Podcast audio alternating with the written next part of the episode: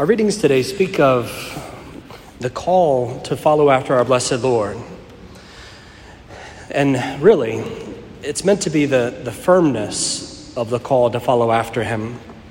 That whenever we come to, to serve our blessed Lord, there, there ought not be a, a plan B for us, a backup, a safety net, so to speak so that if things don't work out with Jesus, we got a better plan. We got something that we ourselves can at least take care of things, an insurance policy, so to speak. Our Lord invites us to a profound trust in Him, to trust Him in all things.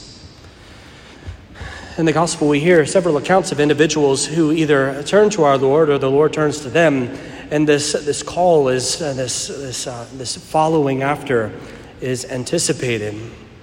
But easily it can happen that one comes up with excuses or reasons, even good ones, not to follow after him. Sometimes the things of the, the reality of following Jesus is a scary thing. We have no place to lay our head, he says. And so these are things that sometimes may keep us from following our Lord wholeheartedly. And yet, we are called to follow him nonetheless. Some in a particular manner, as consecrated or religious or as priests, to be able to, to go in and to give up all things in some concrete terms. But indeed, the call to follow our Lord is something that every one of us has received. Every one of us is called to give all of ourselves to God. Our response is the important thing. In the gospel, we have the sort of abstracts. We don't, we don't see the, the full story of what happens here with each of these individuals with simply calling to mind things. But we do have a wonderful example of the response to a call from God in our first reading today. The wonderful story of Elijah being able to go forth and to select his successor, Elisha, the prophet. It's Elijah who, who going forth in these things, receives the word of the Lord to be able to, to go and anoint Elisha, the, his successor, to be the one to follow after him. And Elijah goes and he, and he throws his cloak over him. Right? It's, a, it's kind of a saying, you know, a, a visible expression of, of what has been mine currently will be yours. I'm passing this off to you. A sort of um, kind of apprenticeship is beginning, Elisha. Get ready. Are you coming? The Lord has chosen you. And Elisha, of course, has reluctance in his heart. He's, he's kind of shocked at all these things. And he says, Well, at least let me go kiss my parents goodbye. Seems a reasonable request. Just let me say goodbye rather than just kind of disappear into the sunset. And yet, in response to this, Elijah gives an interesting response. He doesn't say yes, he doesn't say no very clearly. He just says, Have I done anything to you?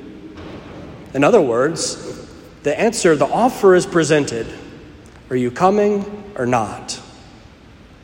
Well, I've given you a, a, a I've given you the contract, but you haven't signed yet. Are you in or are you out? Choose. I have not done anything that is binding upon you. The choice is yours. Yes or no? In response to this, Elisha goes, but he doesn't go back to his parents. He goes to the plow. He breaks the thing to pieces, lights it on fire, and then takes the oxen and, and slaughters them. There they feed the servants who are around. A couple of points there. One, it would have been it would have been the easy thing, a normal thing, a sensible thing, I guess, for the most of us, if whenever Elijah had said, you know, have I done anything to you? Elisha realizing, okay, I need to respond, I need to say yes to this call to the Lord. It would be reasonable for him to call whoever was the second in charge and to say, hey, I'm going to be going with Elijah. Here are the yokes, here are the yokes of oxen, here's the plow Keep at it. See you later. That would have been sensible. But also, Elisha knows that that would have been a fallback for him, too. That if being a prophet turned out to be much more difficult than he expected, and anyone who knows anything about the prophets knows that that's always the case. The prophets are never welcomed because they always bring bad news. They always call people to a higher order, they call people to something more, and our human flesh doesn't always like it. So the prophets usually get a bad lot. That's why Jesus tells us they're usually killed. And so Elisha could have simply allowed those things to remain entrusted to someone else so that if things didn't work out being the prophet, he could come back. He would still have everything, everything would be there, ready to go, ready and waiting. But he doesn't. He burns it and he kills it.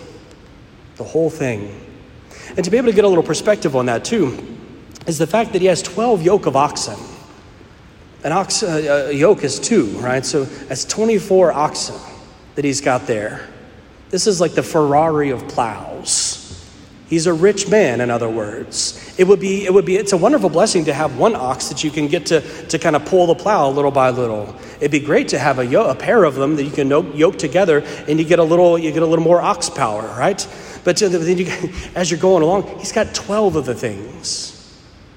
12 of them. A man of means. And whenever he slays them, he feeds his servants 24 oxen, which means it's not just him and a couple of guys out in the field, it's a bunch of people. Because I don't know about you, but I love beef, but I can't eat half a cow.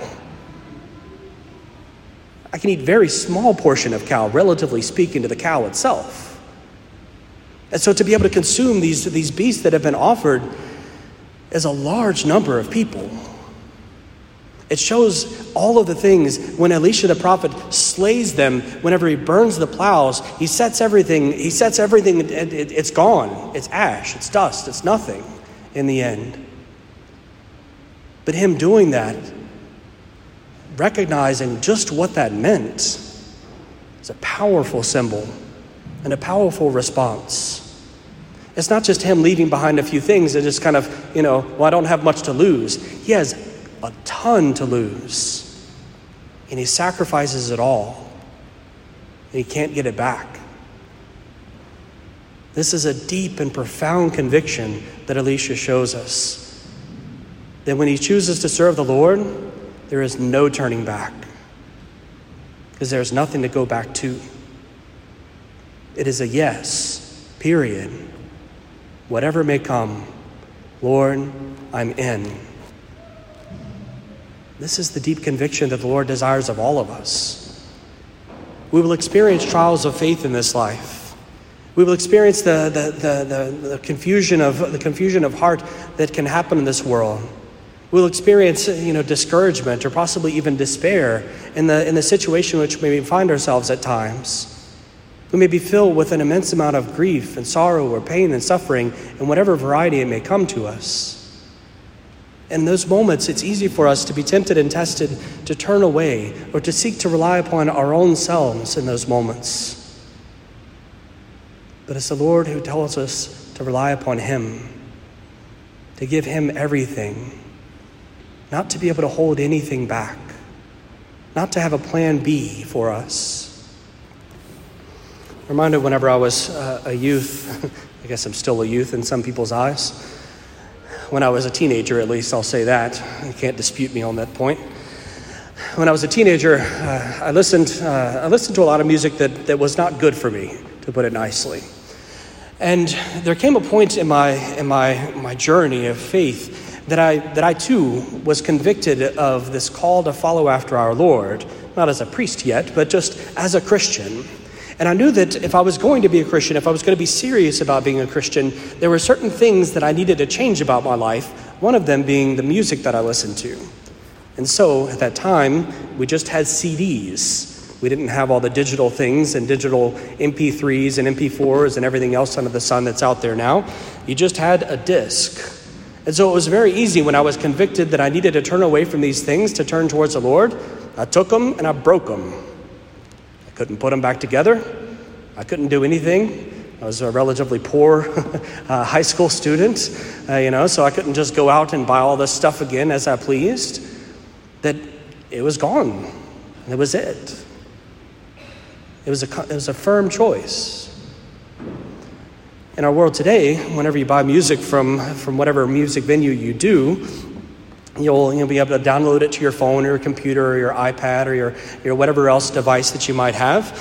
And then at some point, if you wanted to get rid of it, if you delete it from the, from the thing, you just don't care to listen to it anymore, it will ask you always a question, at least my computer does. Do you want to keep, do you want to keep the file? Do you want to keep it, you know, and the files on your computer just taken off the, the music player itself? In other words, if at some point in the future you really want to listen to this again, you'll still have it. You just won't be able to see it or use it most days. But if you really want it, it's here for you. It's a reminder that if I was a teenager and I was given that option, I probably would have opted to keep the files. And then, in those moments of, of weakness of faith, probably simply gone back to the things of the world, gone back to the music that was poison for my soul. But by God's, God's grace, I couldn't do that. In our weakness, we must turn to the Lord, and that means for us very often a firm, firm choice. Again, this is a difficulty, and very often it will be contrary even to the world's opinion of things, or worldly understanding, even a Christian and Catholic understanding. It's a challenge for us to give everything for Jesus, but to follow after him whenever he calls us. But when we do, it is fruitful. I'm reminded on this point of the life of St. Jane Frances de Chantal. St. Jane Frances was uh, a woman of great faith in the 1600s. She married at the, at the age of 20 and soon gave birth to a son. At the ripe old age of 28, she was widowed. Her husband died in a hunting accident. And so there she was, a single mother caring for her son, but also caring for her father and father in law, as well as ministering to a variety of people in the midst of the community, being able to bring food, to be charitable towards them, to assist them in times of need, to be a consolation and encouragement and support. She was a woman whose life in her community touched every single person that was there. And in the midst of all of this, the Lord God called to her, and He called her to leave it all, even her son, and to follow after Him. He was calling her to found a religious community of sisters. This will be together accompanied with Francis de Sales, St. Francis de Sales, now doctor of the church.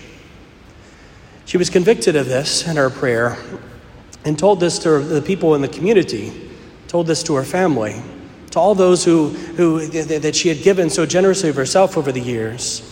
And she told them that it was her intention to leave and to go begin this new life that the Lord is calling her to. That it was a difficult thing. And again, you don't understand it. Her son was only 15 at the time.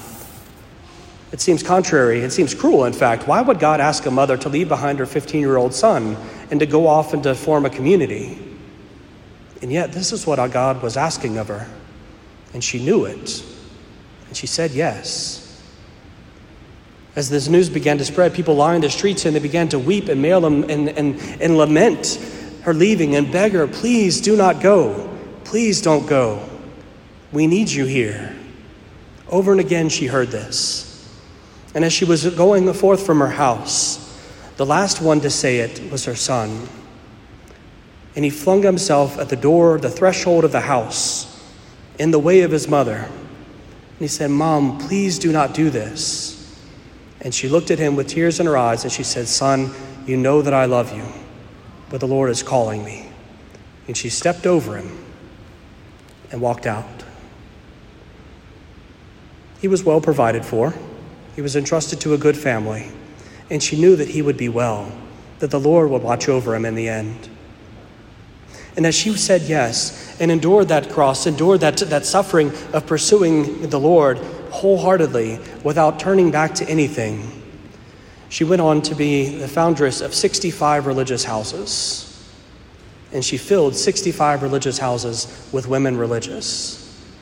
Together with St. Francis de Sales, they became two of the most important people in the 1600s in the church, bringing renewal and spiritual renewal all throughout Europe. In the time where the Protestant Reformation had taken and just ravaged the church and destroyed it in so many places, they went and were able to bring healing and peace and restoration. 65 houses throughout Europe were founded because she was willing to say yes and not look back. The Lord is calling each of us to Himself day after day. May God grant us the grace to say yes to Him, the strength to be sure in that yes, to set our eyes firmly on Christ as Christ set His eyes firmly on Jerusalem to the cross